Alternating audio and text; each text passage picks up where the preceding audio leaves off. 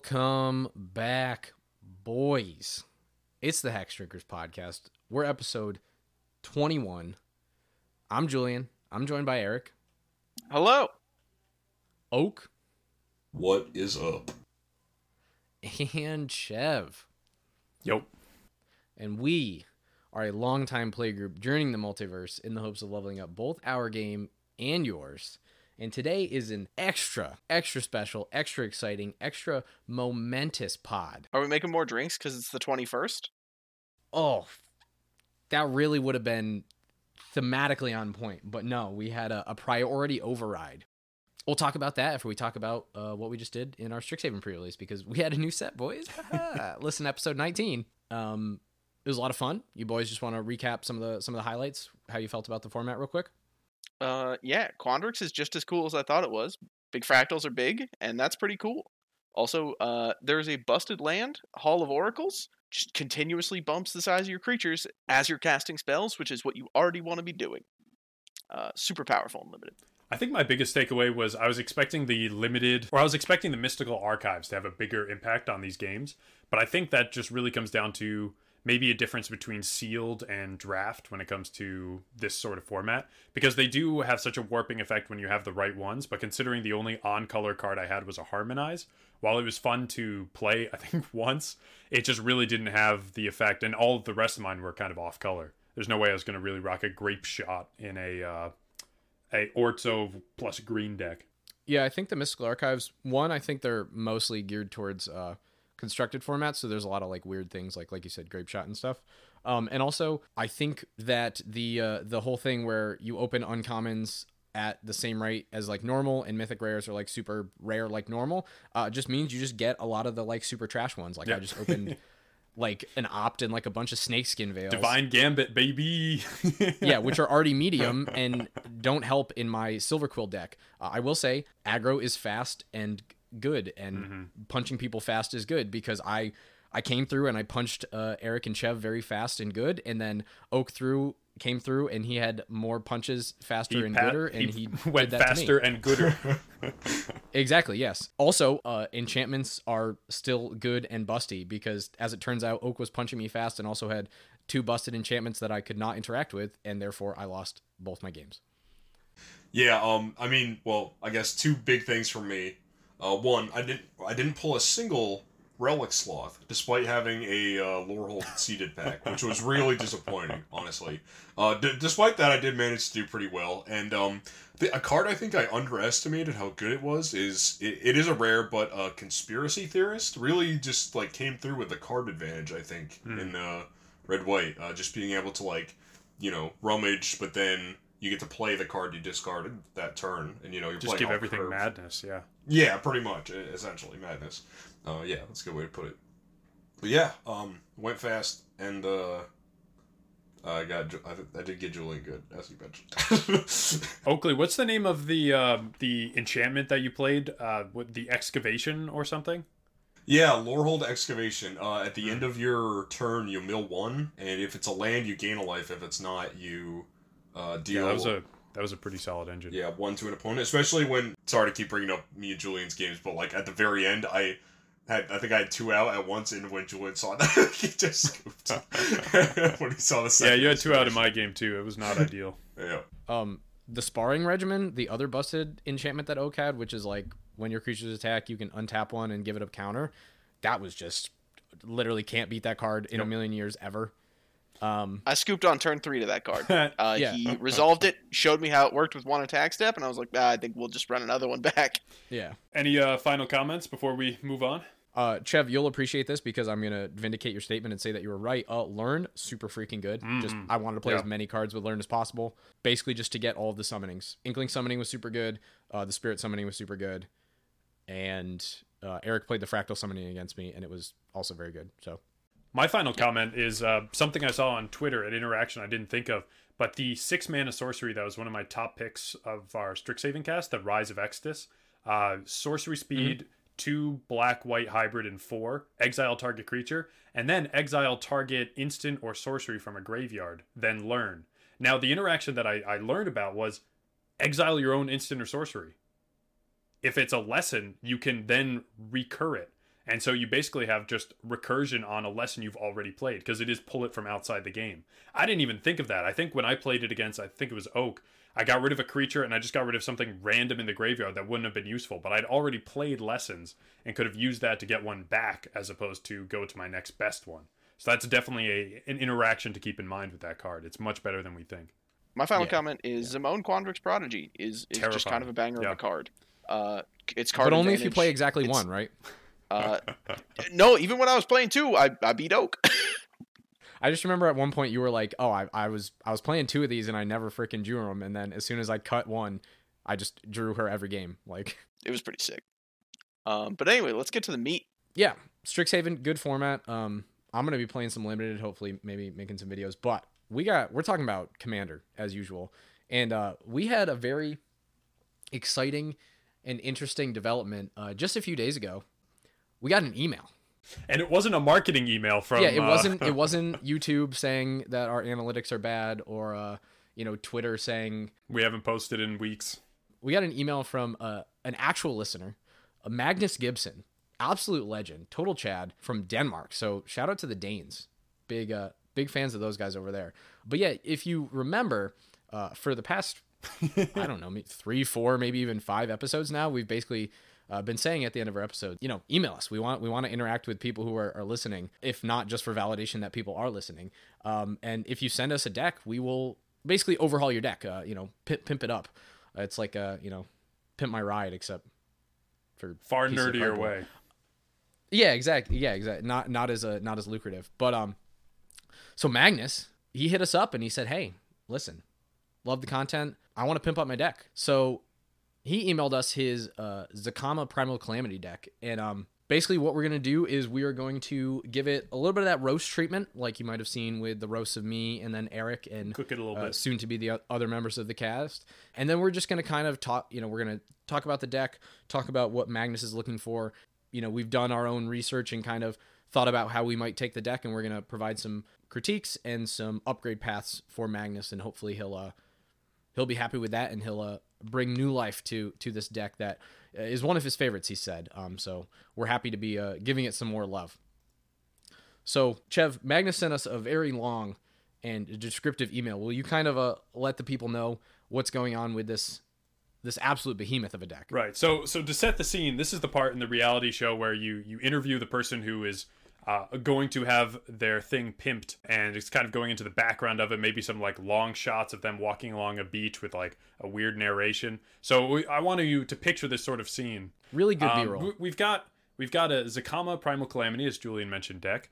Um, and the idea here, uh, according to Magnus, is to ramp like an absolute madman and just slam a dinosaur down. And I know at the second I read that statement, I was instantly having visions of an Eric sort of salivating in the background of Naya Color Big Dinos.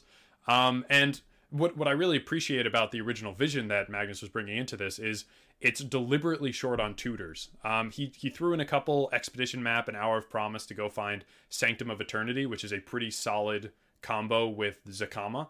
Um, the land is from one of the commander sets. Tap two and it return your commander to your hand. Which of course, whenever you cast Zacama, untap all lands you control, so you can kind of see where the shenanigans might ensue there.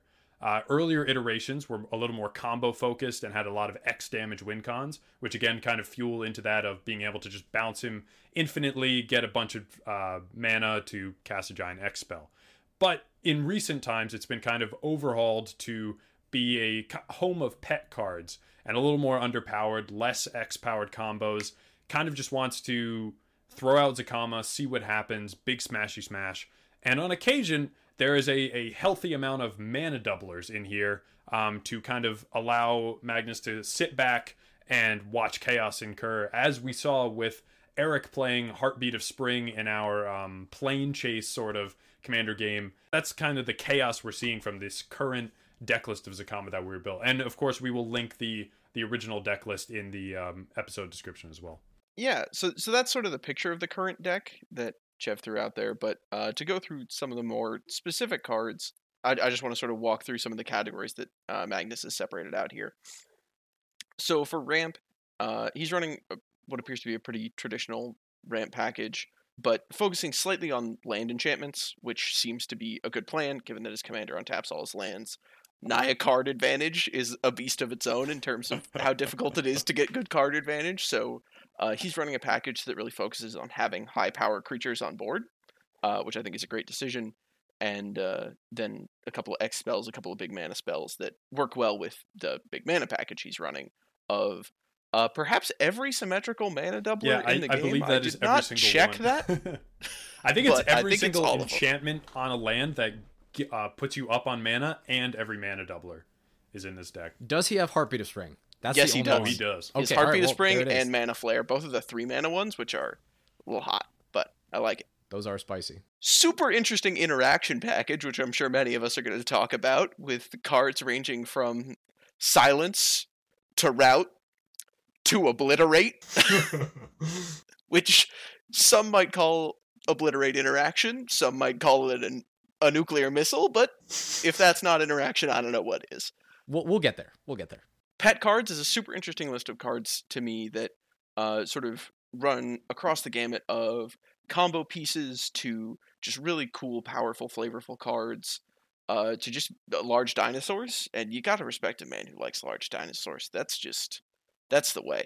Um, and then he, he- he's got a finisher category that's sort of separated out that is a couple other combo pieces that didn't make it into the pet cards list. He doesn't love these quite as much, but they're they're necessary for the combos. Could you give us uh, some And, uh, examples of those cards, Eric? Just just so people who are unaware of Zacama and what it can do. Absolutely. So as Chev called out earlier, the main combo with Zacama is to bounce him and create infinite mana. So uh, in order to support the, in addition to the land Chev mentioned earlier, Sanctum of Eternity, uh, he also has Temur Sabertooth as an engine to bounce it, which is has an activated ability of one and a green, return a creature to its owner's hand. Temur Sabertooth becomes indestructible, but that doesn't matter. What matters is Zacama's back in your hand. And then the damage engine that goes alongside this is Sarkhan's Unsealing. Of course, you can also clear everyone's board and gain infinite life with your infinite mana due to Zacama's just activated abilities. But Sarkhan's Unsealing is, is the damage to players. That's really important. The meat and potatoes, some might say. Certainly. Also, a good old Triumph of the Hordes, too.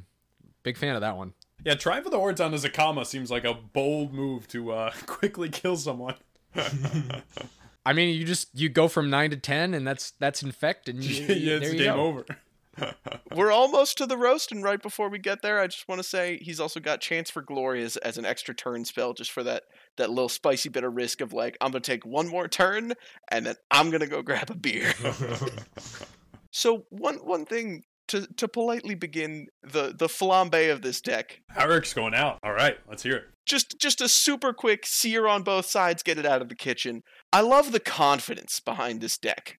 This deck just just speaks the confidence of a Naya mage and someone who's like, hell yeah, I'm gonna swing and I'm gonna hit them. They're not gonna block me because they're afraid. And the so many cards in this deck, Do you Like- see yourself in this deck, Eric? I, a little bit, but like Triumph of the Hordes, Overwhelming Stampede. There's a bunch of cards in here that really sell the idea of like, well, no, they, they're not gonna block. Like they won't have creatures. I'm just gonna punch them, and I gotta question that idea.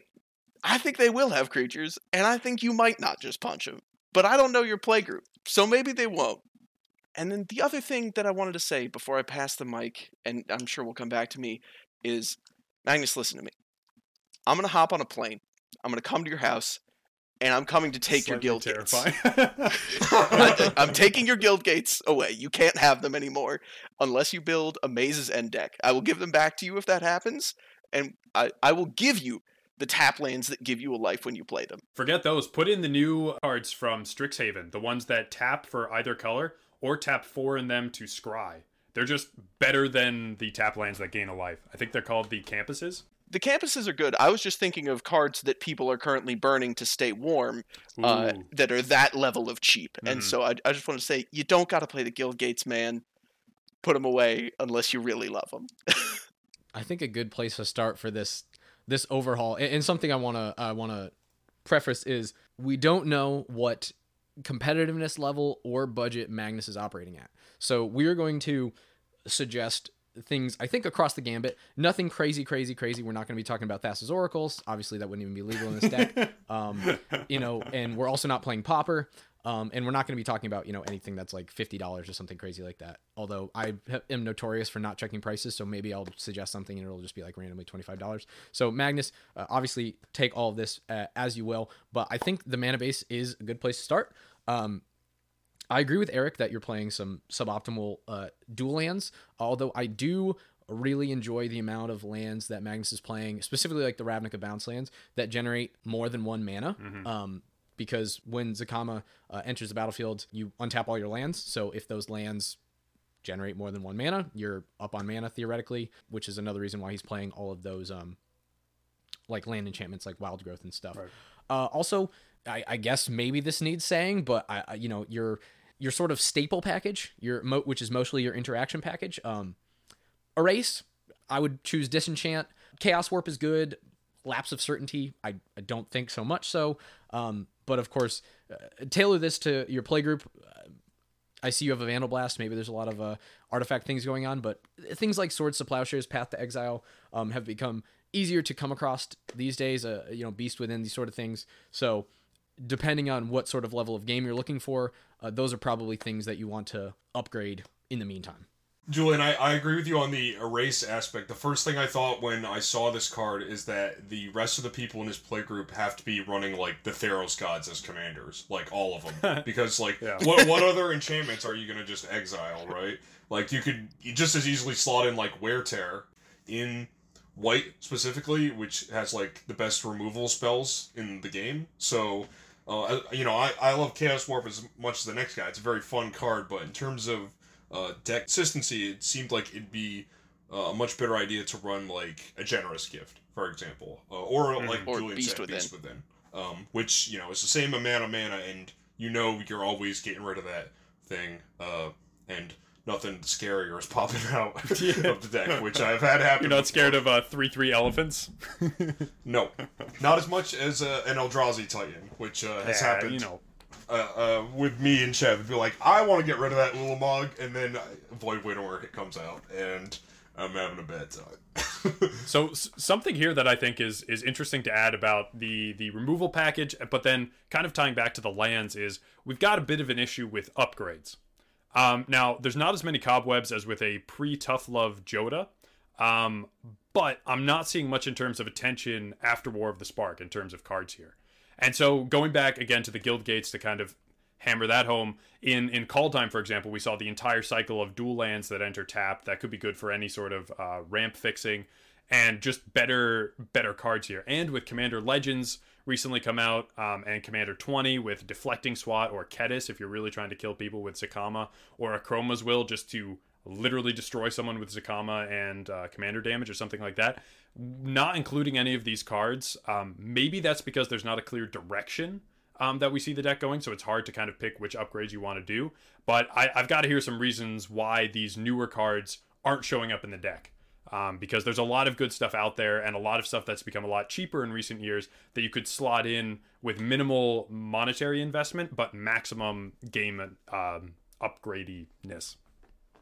Yeah, while we're still on interaction, I want to throw out just two cards. Uh, sorry, it's got to be three. Silence. That is a that is a card for a combo deck. Magnus, you have specifically indicated that you you don't really want this to be a dedicated combo deck. Stop running silence. It's it's never a good in the moment thing. So you do it at the start of your turn to say no one's allowed to touch what I'm about to do, and there are cards that just do that better. Grand Abolisher is too expensive, so let me hit you with a suggestion that's much more similar to your four and a half mana mana curve. Uh, Dragon Lord Dromoka. Still aren't allowed to cast spells on Bang. that. Legend. it's like a dino, it just has wings. Also, there are other counter spells and removal pieces you can run, like uh, Red Elemental Blast, Pyroblast, super good spells that don't quite hit the same niche but are similar. Speaking of four and a half mana mana curve, Slaughter is strong in a deck about having the largest creatures on the board. Can you tell me why?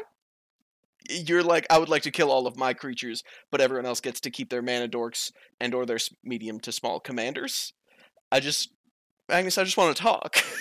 I, I will say it's looking like he's got quite a few uh, Ixalan cards in here. There's you know, in, the, in the Mm-hmm. pet cards, i- i- in the pet cards, aka the the the giant like aircraft carrier creatures. Uh, he's got quite a few dinosaurs, so I'm wondering if if uh, Magnus just opened a lot of Ixalan and he was like, I just want to play these cards. But yeah, obviously, uh, like like we said, you know, they're Wrath of God exists and it's it's not expensive by any means. There there are upgrades to be made there. Um, I, I just got to say this because it's, it's right under Slaughter the Strong. Just take that obliterate out of here. It's this is not even a suggestion. Just, just get that thing out of here. That was the third card I wanted to talk to him about. If you're going for thematic, throw in a meteor storm or whatever the Ixalan what is of like the the meteors coming down to um destroy the dinos. Star of Extinction. Yo. Yeah, Star of Extinction. the thing with obliterate is unless you're gonna cast obliterate and just be like okay no one has no one has anything so they can't do anything and it, now i'm just going to win or or like obliterate heroic intervention.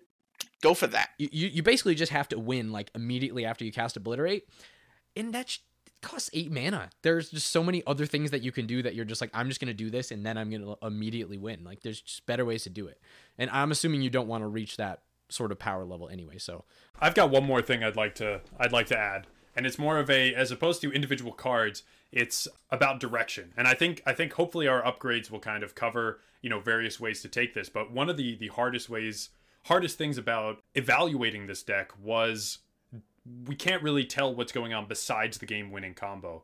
Uh, for example, what it's what it's actually trying to do the rest of the time when Zacama isn't out with Sarkhan's Unsealing.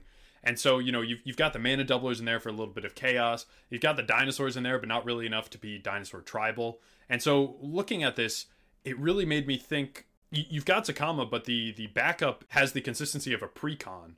And I think while depowering a deck is uh, definitely something worth doing, and I do it all the time, uh, but I think you can be a little more consistent even at that lower power level, or at least have one thematic thing that carries through the entire deck, uh, so we can really tell you know what what's going on. And this isn't the take Dak outside and you know nothing there quite made sense, but this is more like your friendly your friendly uh, guidance counselor or the the family member that comes around at the holidays and sits big uh, Zach Daddy down and says, you know, what what are you trying to do with your life? Like, what what are your goals? Because Get 'em it's back not on really track. clear what you're doing. You're it, it's kind of like the you know, oh, I I'm I'm going to become a professional gamer when I grow up, or and then and then six months later it changes your mind, and no one's really sure where you're where you're going. Chev, I one don't appreciate you stealing my segues because that's basically what I was going to go. But yeah, I think what I immediately identified with this deck and what I think everyone has, I mean, immediately identified was this deck needs either a theme or a goal. Now that I've been brewing decks for a long time and you know, and I've kind of found my stride, that's a, when when I start to go a deck, I'm like, I either have a theme or a goal. So, and I just want to lay this out so that people who are listening understand exactly what we're talking about. A theme is uh, things like Dino Tribal, right? This is an Ixalan commander deck. There's so many dinosaurs, so many big dinosaurs. Magnus already has several dinosaurs in there. He could do a dinosaur tribal deck. Um, he already sort of had a X spell sort of theme thing. He was saying he was, you know, playing big cards like Rolling Thunder and stuff from generating all that mana. Uh, these are examples of themes. Uh, things like goals. Uh, you could do something where you want to take everyone out in one turn. That kind of feeds into the X spells thing, where you're like, I want to generate a ludicrous amount of mana and just then just cast like a Comet Storm multi-kicked, just take everyone out. Uh, generate infinite mana, you know, do whatever. This is Commander kind of, damage, I would even say, is like a goal. Yeah, a goal. Yeah, Chev, Chev has talked about sort of adding like mini uh, like achievements almost if we're talking in the video game space within his decks. I think this deck needs uh, one or both of those things to kind of just focus it um, and make it feel less like just a pile of cards that Magnus likes um, and give it a little bit more purpose. So, do you guys have any ideas on where you would take this? What how you would uh, kind of I, I mean, I think the place to start there is the finishers. Like, if, if you're going to start with the deck needs a goal, you start with the finishers because the goal is how you finish the game. D- To sort of really quickly go back to how I started this, this finishers package has the confidence of a Naya mage. Like, and you would know. if you're casting Chance of Glory, if you're like Mage Slayer is how I'm ending this game, that means you think no one is going to remove Mage Slayer as you s- not slowly but not quickly beat everyone individually at the table to death. Chance for Glory. You have one turn. You do not have uh what is it, the clock that lets you like skip your end step and like skip cleanup items. Uh yeah, or like Angel's Grace. or like Angel's Grace or anything that lets you sort of like save that turn. You only have one combo piece for damage in here with Zacama. You could gain infinite life, but that's not the end of the game still. And then Triumph of the Hordes and Overwhelming Stampede. your mana curve is four and a half mana. You hmm like all of your creatures are big and thick and expensive, and so Triumph of the Hordes works best in a tokens deck that goes super wide, and it's really tough to block that many things with Infect. And then Overwhelming Stampede, same thing. You want at least one big creature, but a lot of small things to get the benefit. And and that's just not what this deck is. I, w- I would love to see this finishers package taken in one of a couple different directions. And part of this is I think you need like we need to talk about combos. I think you need to either accept that you have combos in your deck and commit to them and say, you know what, this is going to be a combo deck. It's going to be an inconsistent combo deck, and that's fine. I'll I'll just play Naya control, last until I draw a combo, and then combo for the win. But you didn't really like that style of game plan, so I think I'm going to steer away from that with my advice. I much prefer the idea of committing to, hey, you have a nine mana commander that untaps all your lands, so you're pretty rich in mana, and you've got a lot of these uh, mana doublers. There's a ton of things that give you more combat steps that are usually prohibitively expensive due to mana cost, and you have solved that second problem. So if you put in additional combat steps, it's not infinite, and you'll use a bunch of different cards to get to the end because you're swinging with different creatures every time. And the enabler is similar, but it's, it's it doesn't even have to be the same because there's sort of a wide variety of that kind of way to win. Um, and it'll make your individual turns feel more meaningful because you know? If you chunk in for uh, you know 10 damage this turn, when you draw your extra combat step next turn, that's 10 damage already on the board. That's that's another step towards winning. And then additionally, I just happened on a weird kind of card, and I, I it works really well in Naya. There's cards Boros Reckoner, uh, Stuffy Ooh, Doll, yeah, yeah. and Spite Mare that all deal damage to your opponents when they take damage. Those paired with cards like Chain Reaction and Blasphemous Act Throw in a brash taunter do- too. and Brash Taunter can all do huge damage. Uh, if you pair those with cards like Vigor, cards like Heroic Intervention, you can make them indestructible and just keep beating the hell out of them or shooting them with Zacama for three damage and just make huge plays with those. So those are that's a kind of card that I think would be super cool to investigate. Another deck. fun reason to include Star of Extinction because I think that does 20 damage to each creature. Yeah, Hit your that would taunter be with that and just smack. Honestly, my favorite part about Star of Extinction is that it also just destroys target land. so you can be like, okay, yeah, I'm gonna like deal a million damage to everyone and kill all your creatures, but also that, that ancient tomb's got to go. That temple of the False God you got, like, let me, let's get that out of here.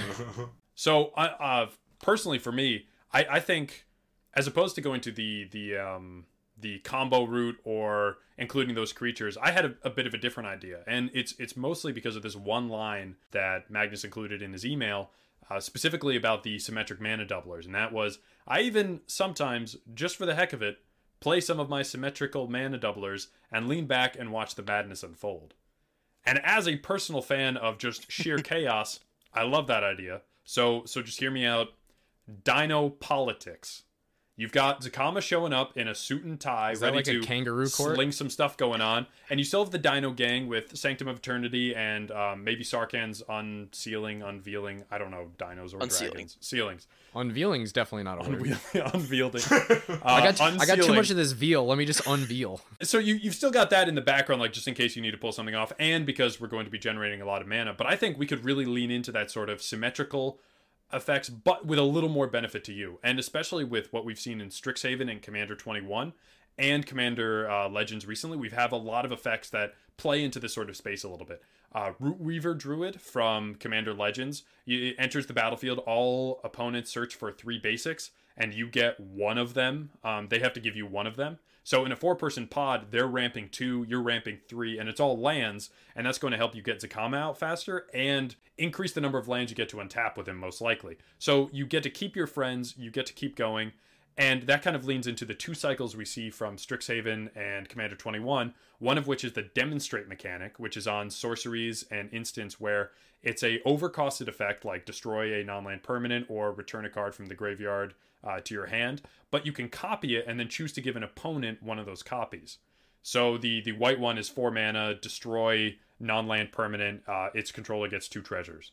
And so you can do that twice. You can team up with someone and kind of play this more politicky game. But instead of the effects that's kind of, you know, um, creatures enter tapped or smothering tithe, these effects that are kind of a little more hated in terms of the politicky sense. Here, you're just getting to do the fun things and increase the chaos because everyone's just doing more and interacting, and you get to see kind of that that meta level of gameplay between the players as opposed to just what's on the board. Um, the other cycle we have uh, from Strixhaven is the Mastery cycle, which is a bunch of sorceries and instants that cost less if you do an effect with your own opponent. Um, for example, the the green one is you get to search your library for four mana. You get to search your library for four lands. Two go to you and into play. One goes into your hand, and the other you give to an opponent. Uh, or you can cast it, I think, for six to get two to yourself and two to the hand really cool effect and you can kind of you know help out the person who doesn't have enough lands yet and still play this kind of game like the mana doublers where you're giving everyone a little bit something you definitely benefit the most because you have the largest things most likely uh, but you kind of get to play this game and see how other people's decks unfold. Because i know that's another way that or another reason people really like these sort of group hug styles is because you get to see what the other decks are capable of when they're really powered on all cylinders. And so allow yourself to do that. And then at the end of the day, you still get to wipe the board with a giant dino, um, but it's a more like interesting sort of line of play.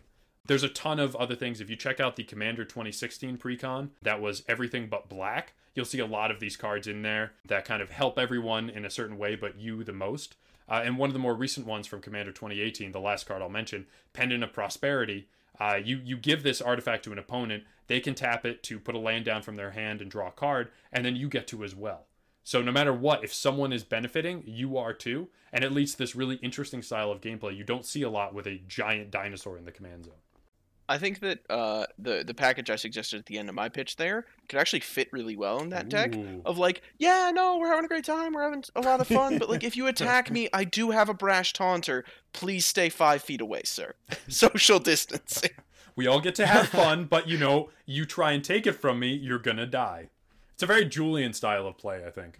Well, you know, actually, Chev, I, I, I thought up a few different sort of half baked routes for for how this could go, but I, I wanted to actually skip to my most recent and most uh, peak. What are you doing?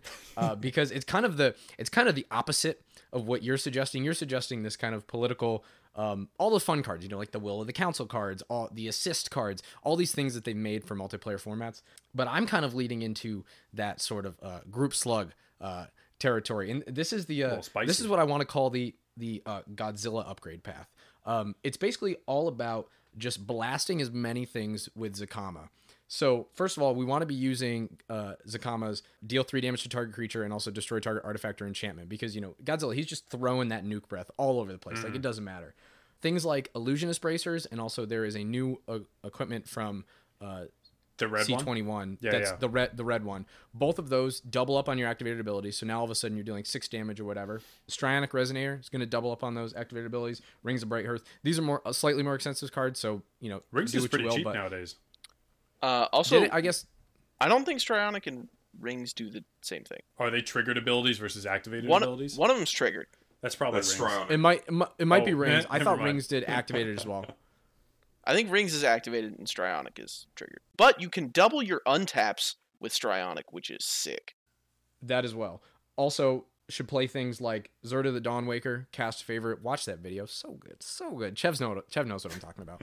Um that uh makes all your activated abilities cost two generic less. So now all of a sudden you're literally getting lightning bolt and you're literally getting nature's claim. Um, as well as Heartstone, which makes all activated abilities cost one less. So basically put in a package of all these things that allow you to double up on your activations and uh cheapen your activations so you can do them as much as possible, which also, of course, helps with your untapping your lands. And then play things like Fiery Emancipation and Furnace of Rath and Torbrain, Torbran Thane of Red Fell and all these things that just make everything deal gobloads more damage than normal uh, and just kind of a just you know just spray everything and watch everyone kind of hit each other um the uh the Kardur uh doomscourge uh, year of brew that i did was basically just you know play as much things to make people lose life as fast as possible and then make them hit each other. Uh, this is just a more kind of a direct approach where make everyone hit each other and also just make sure that they don't have things because you're Godzilla and you're going pew pew. But this also just you know obviously works super well if everyone's getting double or triple mana whatever because you're playing all these things. One thing I noticed too last last part last part of this little thing, um, Mirari's Wake a little bit more expensive, but very good mana doubler. Only works for you. Also pumps Zacama to a 10-10, so that's just making him easier to get that that that two hit kill. Uh, also, Zendikar Resurgent doubles all your mana, and if you're doing things like with Sanctum of Eternity and you're playing Zacama over and over and over again, draws you a card whenever you cast a creature spell, or maybe it's ETB, I forget. But so you can draw through your deck and get uh, answers. Or that new or that new card from Theros uh, Beyond Death, the Nyxbloom Ancient, makes everything tap for three times as much. Would also be a pretty cool include. Um, and be a little bit more brittle True. if you're worried about power level at this point, since it is on a creature as opposed to an enchantment. That that is a a, a a a big beefy mythic rare. That that sounds like it would fit in uh, Magnus's pet cards selection. My man's got confidence. That thing will survive. anyway, Oak, how do you want this deck to win? Well, um, you know, I think my idea for the direction this deck could be taken uh, definitely falls uh, probably mostly in line with Julian's. Um, when I'm thinking of a big, like, huge, huge mana commander with three activated abilities that taps my or untaps all my lands as it enters the battlefield, I want to make that creature into sort of like my my command zone or my uh, command center. Yeah. Yeah, Uh, like I, I want it to be uh, like the center of like a toolbox deck, and and Zacama, you know, like you could you could argue that he sort of has like an answer for any uh, situation. Really, he can destroy creatures, he can gain you life, he can destroy art- artifacts and enchantments. What more could you ask for? Destroying he's a more fun Kenrith. I don't want that. Yes. So Yeah, pretty much exactly. I'm pretty sure he just stomps on Kenrith. one of my suggestions was going to be having uh, Zirda in that deck. Uh, now you could definitely go the route of making Zirda your companion. That would be sick. Uh, because Zirda and Zacama together are it would just be a busted combo to Match have out. made in hell. Yeah. Yes, and that was definitely inspired by uh, flashbacks of me playing against a Zirda and Kenrith deck in Yep. uh, Brawl. I was gonna say the same thing when Julian said it. Th- those decks were terrifying. Oh my Horrible. god, yeah. Yeah, and just being able to like pay one mana to to, you know, bolt anything or like destroy an enchantment or just gain three life, like you're just gonna gain an insurmountable amount of life uh, with that. Um the one thing I guess Zach I really just don't even know how to pronounce it. Zacama, Zacama. Just make a T Rex sound instead of the name each time. and we're Ah. good. It's a German talking about commas. One thing Zacama's There it is. Sorry. The one thing uh, Zacama's abilities don't really cover is uh, destroying players. And like Eric mentioned, uh, getting cards like Stuffy Doll and Brash Taunter in there uh, sort of allow you to overcome this by essentially making, uh, you know, when they're out, they make uh, Zacama's third ability able to hit players as well. Especially with Brash Taunter, too, just have it hit Zacama. And then that's dealing nine damage each time. Because like once a Brash Taunter's out and you have your own target for it, like that's a perfect world. Brash Taunter is just such a good card in general, too. Like, I've been playing it in every deck. Why is it recently, indestructible? I don't know. I don't well, know. I mean, I do know. That's that's it's so the effect makes sense, but I hate it. Swords to plowshares. Also, like, if you put Brash Taunter in here, Chance for Glory makes twice as much sense. Same with Mage Slayer, I think. Because now Zacama swings, you get a Mage Slayer trigger, you get a Brash Taunter trigger that's three times whatever Zacama's power is in damage, and then you cast Chance for Glory, and you're like, I'm gonna do it again. And everyone's like, actually, I think I'll die. um, just sort of a side suggestion. I know we're, we're mentioning adding in a lot of creatures. Um, maybe you could take like Wort out for one of these. I, I feel like Wort doesn't really synergize Yeah, with yep. the- what, what's going on for the most Wort's part in this deck. Um, and I kind of just noticed him slotted in there with all the creatures. Same with Vexing Shusher and Magus of the Candelabra IMO. Well, Magus is kind of good for the land synergies. I know it's good for the land synergies, but like if you have doubled mana out and you're like, I need Magus of the Candelabra to have enough mana to do what I want, something's wrong. I will say though, Wort, even though she's overcosted, if you had more cheap creatures to conspire, being able to conspire a bunch of your ramp spells is pretty sweet as well. This is true. But I yeah, I agree. I would probably take those cards out. If you're at six mana, you're probably not needing to ramp every turn either. Dude, a nine mana commander? I mean, it, I, I think there's enough things in there. We've got 37 lands. We've got like every land enchantment known to man. I we've got mana doublers. Like I don't know. I, I guess I'd I'd love to run a few test hands back of this to see like actually how much ramp is an issue. But I don't I don't know. Like co- coming from a 10 mana commander, I I don't think I think he's got everything working for him. Um, yeah, so the final part of this sort of build around where uh, Zacama is your main man and you're using him to, like, answer any situation or, like, threat that appears on the board is protection. So there are a lot of different ways you can go about this. Like Eric mentioned, heroic intervention, classic. Something I like to do a lot is play like weenies that are good at protecting things, like Mother of Runes, Giver of Runes, and of course Selfless Spirit. Um, I hate that card. Yep, I know, I know. um, but beyond that, I'm, I'm here to give you some secret oak tech. So awesome, awesome, unique protection spells. The, the broader category here is uh, spells that redirect uh, targeted r- removal. The, the example I think of for this immediately is Bolt Bend because it's four mana, uh, one e- red and three generic, and you get a discount of three if you have a creature of with power four or greater out on the battlefield, which you probably will with this deck.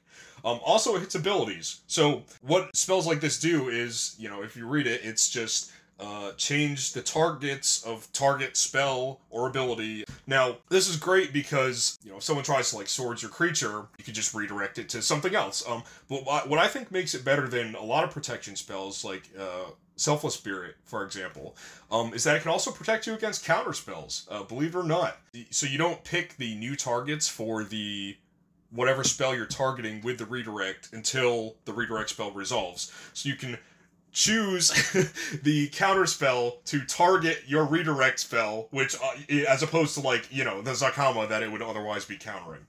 Um, so I believe you can also cool. choose the counterspell to target itself, which is just as funny. Yeah, it, essentially it just fizzles the counterspell, which is awesome. I really love that. Get out of here.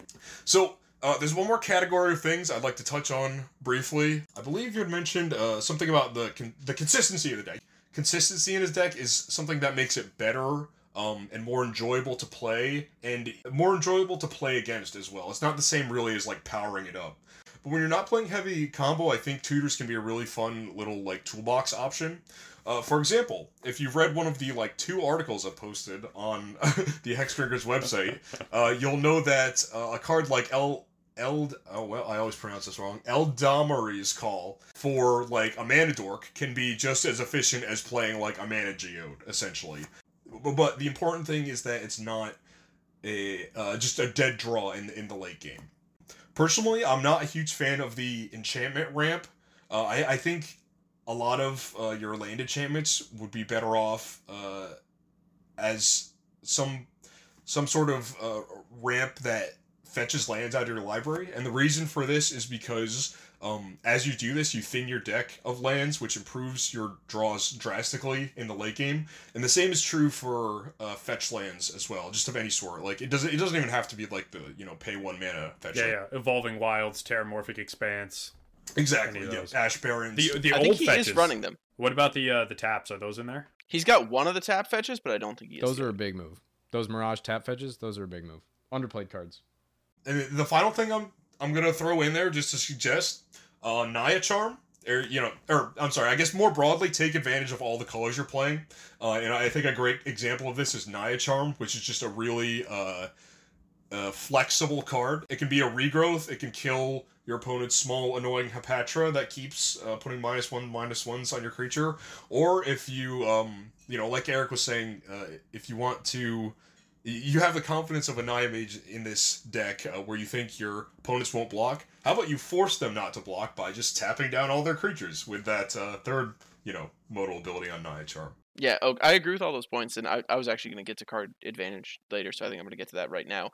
But I do want to clarify, Magnus, when I say you've got the confidence of a Naya Mage, so do I. That is not an insult. I got a lot of respect for it. I love a deck that's like, I'm going to work, I don't care. Like, it, it's just, I'm going to make it happen, and I, I love that. But to, to talk about your card advantage, I kind of agree with Oak that it's it's kind of a suspect package you're running, and you're kind of ignoring some key elements of like card advantage and how to get it. Red just has a ton of super cheap loot effects that I think are would be great in this deck to just sort of filter through some of the weaker cards or some of the dead draws that might come up later. Once you once you have a mana doubler out, maybe even you have two because you have eight mana doublers in this deck.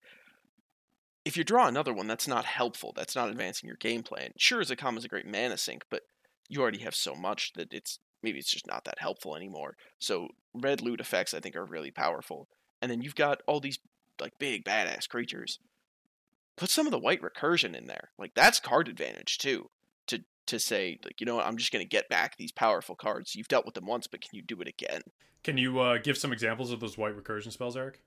Uh, yeah. So Karmic Guide. Reconstruct history. Sorry, I love this card so much. Uh, from the most recent set, gets you back Ooh, like yeah, one yeah. of one of or Everything. to, yeah, it- pretty much one of everything. I'll have one of everything. Except for creatures, notably. It does not get a creature back. there's also just like the original, just like I think it's like two and two white, like Regrowth? resurrect, like just Oh, or yeah. reanimate or Yep. whatever. Yeah, Resurrect's good. Regrowth is good Re- for just Resurrect. those like green effects. Green has a lot. Something, of course, you know, if you're deciding that political is the way to go, Skullwinder, another solid Oh, card. Love me some Skullwinder. Mhm. That card got yeeted out of Jodah. so Yeah, we told Eric to take that card out, but Magnus, you should put that card in if you want to go the more political route. Um, if you're looking for some cheaper options that do some cool stuff, uh, oh, this actually would work great with your deck. Defy Death. Return target creature card from your graveyard to the battlefield. If it's an angel, which you've got a couple of, put two one-one counters on it. People usually hate dealing with a uh, Gisela Blade of Goldnight, but what about a seven-seven Gisela? Is that is that more fun? Yes, it is.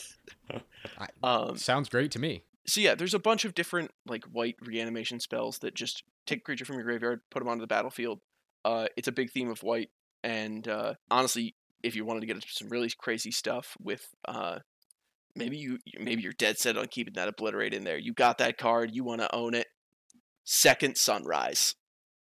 I cast obliterate. I'm gonna float two white and any mana. I'm gonna cast second sunrise. I'll take everything back, please. That's terrifying. I hate that. I like it. there's just a lot of cool stuff you can get up to. But uh, I want to go back to your creatures super quickly, and then I'll, I'll probably pass the mic for the final time for me. Ulamog the Infinite Gyre. Stop. Get some help. I don't know. I think he's onto something. You know, I, I think there's I think there's something great about anyone who runs Eldrazi, specifically specifically Ulamog, clearly has class. You know, that's that's what I've come to realize from people who play Eldrazi. This goes back to having a goal and having a theme. If you want to do Dinosaur Tribal, commit to Dinosaur Tribal. If you want to be a scumbag and do Eldrazi Tribal, I mean, you got the mana, so just commit to it and just run all the Titans. But, you know, it just pros and cons with everything. Uh, Eldrazi Tribal comes with a, a severe loss of dignity, basically. It, it's so you gotta you gotta weigh that. And also, these guys were harping on me for it when I built the Jodah deck, and, and you know, I know that you listened to that podcast. You said it was sort of an inspiration, and like you felt some some kindred spirit energy with that deck. I feel some kindred spirit energy on this item.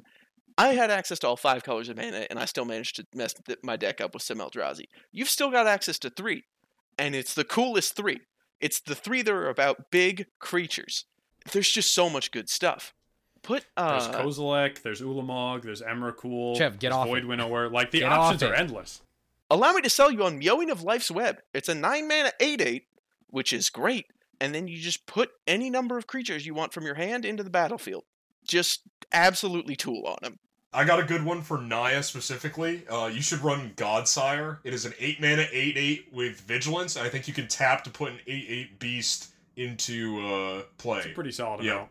I, I, lo- I really love that. Something that I, I think would be super cool, just as kind of a one off. Like if, if you if someone walks away from this having a, a giant creature that or well specifically Zacama because of the combo where you can keep bouncing it and untap the land for big X spells.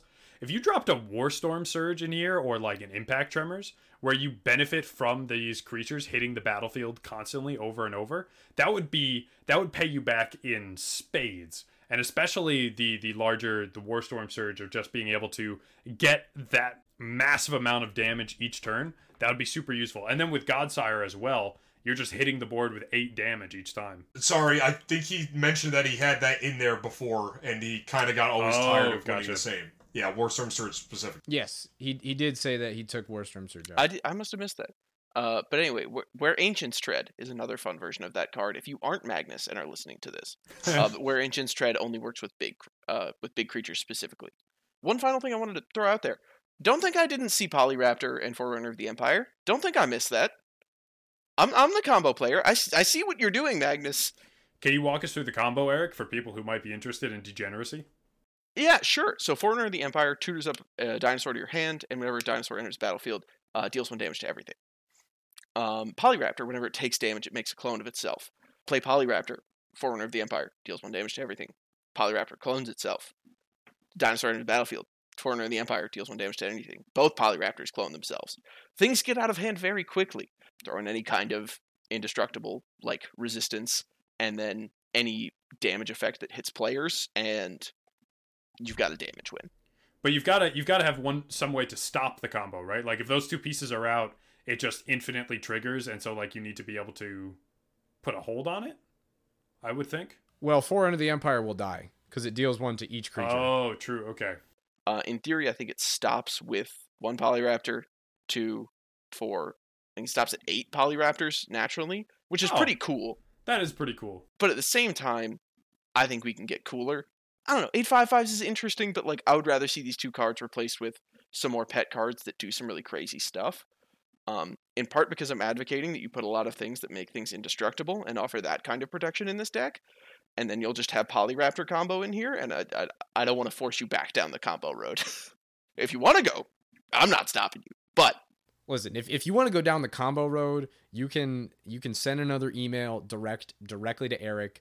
He'll respond. He'll give you the whole lowdown. But And that's true for everyone. If you're listening and also want this kind of treatment for your deck, especially if you're a listener who doesn't have a Zacama deck and is wondering why we're spending so long talking about it, you can always reach out with your own deck lists and we will give you the same treatment. But if they're combos, send them to Eric because he will teach you the degenerate ways.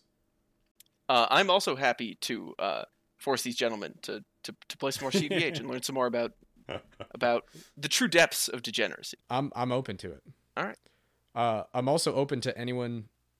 D- does anyone else have anything to say? Because I just had like one other blurb. I wanted to keep it quick, and then I figured we'd wrap it up. But if No, Dino politicians. open. Put him in a suit. Er- Eric Early was talking about player removal, and I think that he didn't uh, go down that path enough. I think you could easily make this a Voltron deck.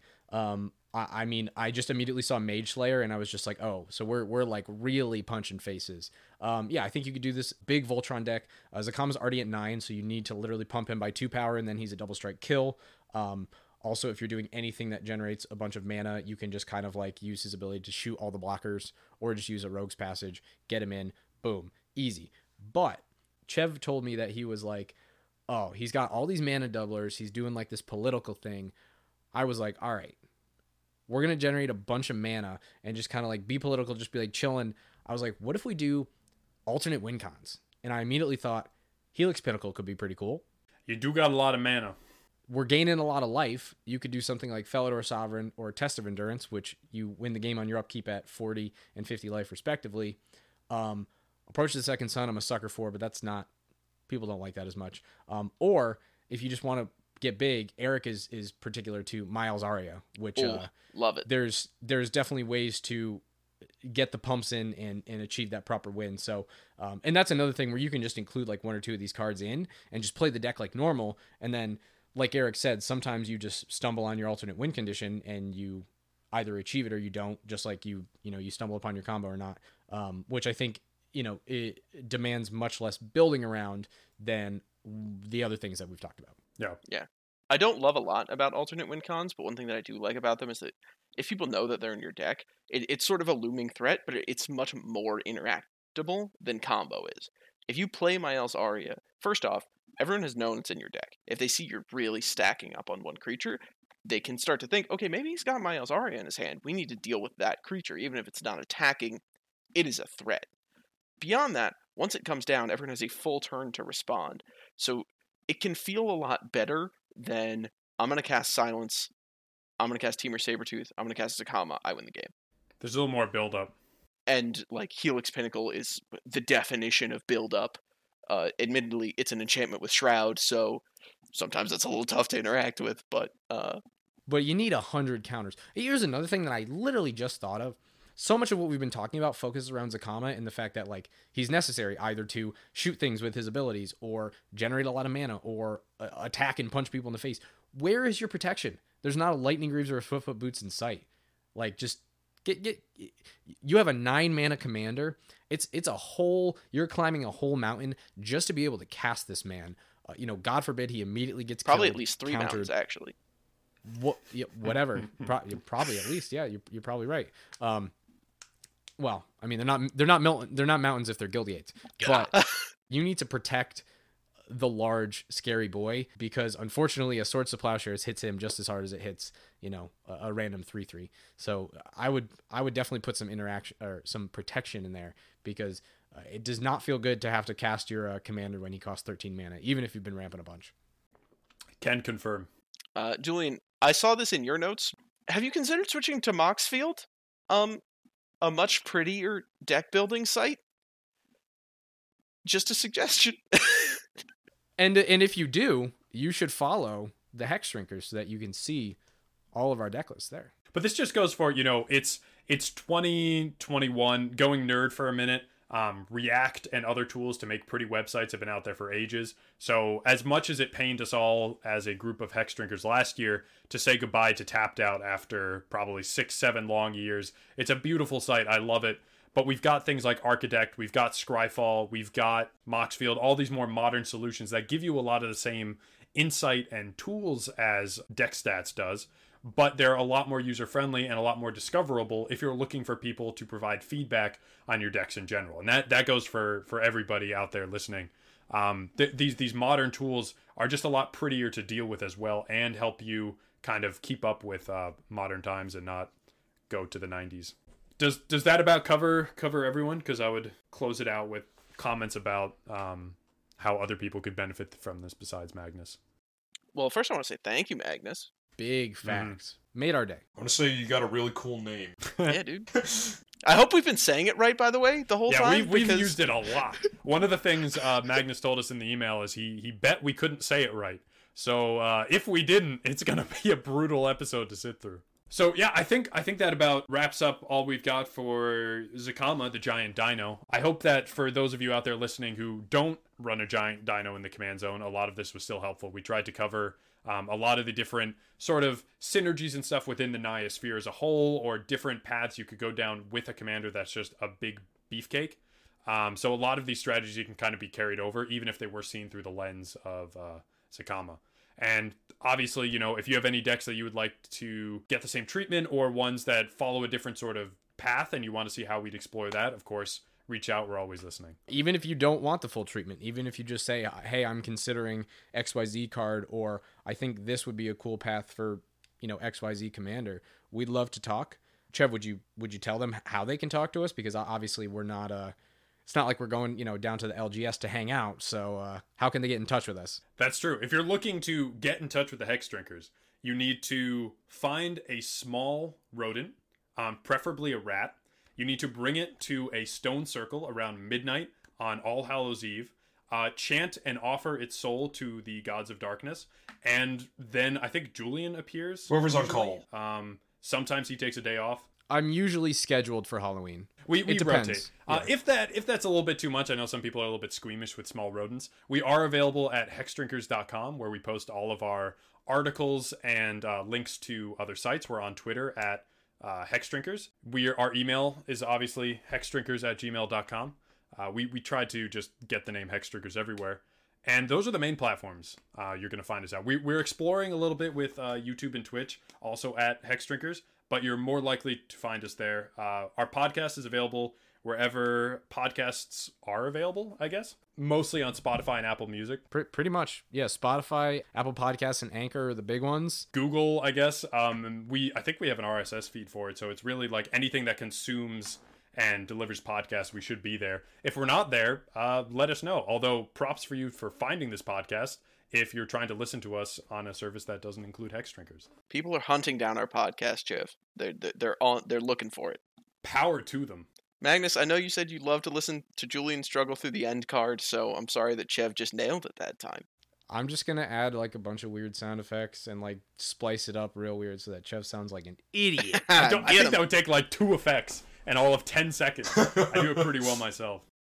But yeah, find us find us at hexdrinkers.com or find our podcast, The Hexdrinkers, uh, wherever you listen to podcasts. We are there and we would love your attention. this has been Jules, uh, and for Eric, Oak, and Chev, we're the Hexdrinkers, and we're signing out.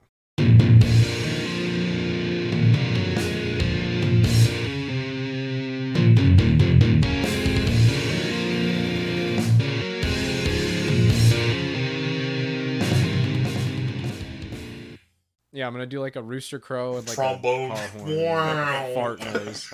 Just do like a Yeah, mic. exactly. No, it's got to be more subtle. It's got to be like a microwave going off behind him, as though he's just unprofessional. No, give me give me Oak's uh, AC from the first couple episodes, just going in the background. Yeah, I'll see what I can do.